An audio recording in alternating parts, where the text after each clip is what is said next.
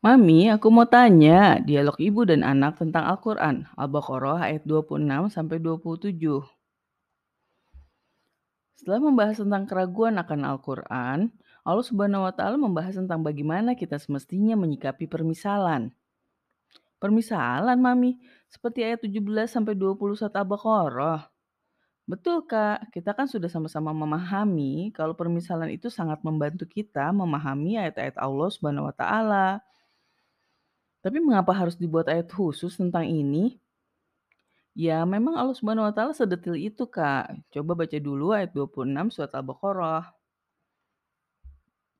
Innallaha la yastahi an yadriba mathalan ma ba'udatan fama fawqaha فأما الذين آمنوا فيعلمون أنه الحق من ربهم وأما الذين كفروا فيقولون ماذا أراد الله بهذا مثلا يضل به كثيرا ويهدي به كثيرا وما يضل به إلا الفاسقين Sungguhnya Allah Subhanahu wa taala tidak malu membuat perumpamaan seekor nyamuk atau yang lebih kecil daripada itu.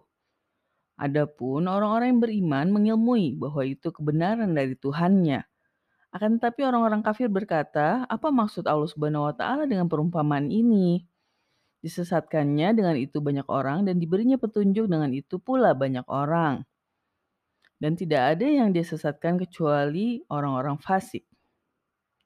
Panjang juga ya kak, coba apa yang bisa ditangkap dari ayat ini?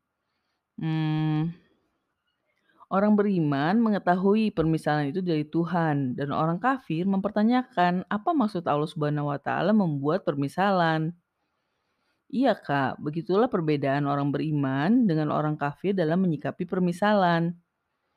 Maksudnya Allah Subhanahu wa taala tidak malu ah, apa, Mami? Mami juga masih agak bingung kenapa kata itu diartikan malu. Karena asal katanya dari kata hidup. Tapi garis, garis besarnya ngerti kan? Iya, memangnya kita tidak boleh mempertanyakan maksud Allah Subhanahu wa taala dalam membuat permisalan, Mami? Pernyataan itu maksudnya lebih dikarenakan sikap mereka yang tidak mau memahami permisalan. Tapi ya perkataan mereka itu nggak sopan ya Mami, jelas mereka tidak menghargai posisi Allah Subhanahu wa taala. Betul Kak, sementara orang beriman terus berusaha memahami permisalan sampai akhirnya mengetahui apa maksud dari permisalan itu. Terus maksud dari ses- disesatkan dan diberi petunjuk dengan permisalan apa Mami? Ini merujuk pada mereka yang masih ragu-ragu akan petunjuk, Kak. Jika dia memutuskan keraguan dan berusaha memahaminya, permisalan itu menjadi jalan bagi dia untuk mendapatkan petunjuk. Lalu yang disesatkan, Mami? Banyak juga kan yang malah menjadikan permisalan Tuhan sebuah olok-olokan. Tentu sikap ini membuat mereka menjadi tersesat dengan permisalan itu. Mengapa ya orang yang disesatkan itu hanya orang fasik, Mami?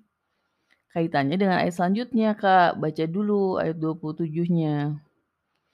Alladzina yankuduna ahdallahi min ba'andi mithaqihi wa yaqta'una ma amarallahu bihi an yusala wa yufsiduna fil ard ulaika humul khasirun Orang-orang yang melanggar perjanjian Allah setelah itu diteguhkan dan memutuskan apa yang diperintahkan Allah Subhanahu wa taala untuk disambungkan dan berbuat kerusakan di bumi, mereka itulah orang-orang yang rugi.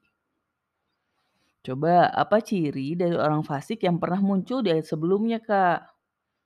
Berbuat kerusakan di muka bumi, Mami. Betul, di ayat 11 surat Al-Baqarah. Makanya golongan ketiga Mami sebut orang fasik ya? Yup. Jadi dua ciri lainnya apa, Kak? Melanggar perjanjian Allah setelah teguhnya dan memutuskan apa yang diperintahkan untuk dihubungkan. Contohnya apa, Kak? Memutuskan apa yang diperintahkan untuk dihubungkan? Persahabatan, Mami? Iya, silaturahmi. Jadi orang yang disesatkan dengan permisalan adalah orang yang suka memang suka melakukan perbuatan buruk ya, Mami. Betul, Kak. Ini adalah penegasan bahwa perbuatan buruk mempengaruhi cara kita menerima dan memproses informasi.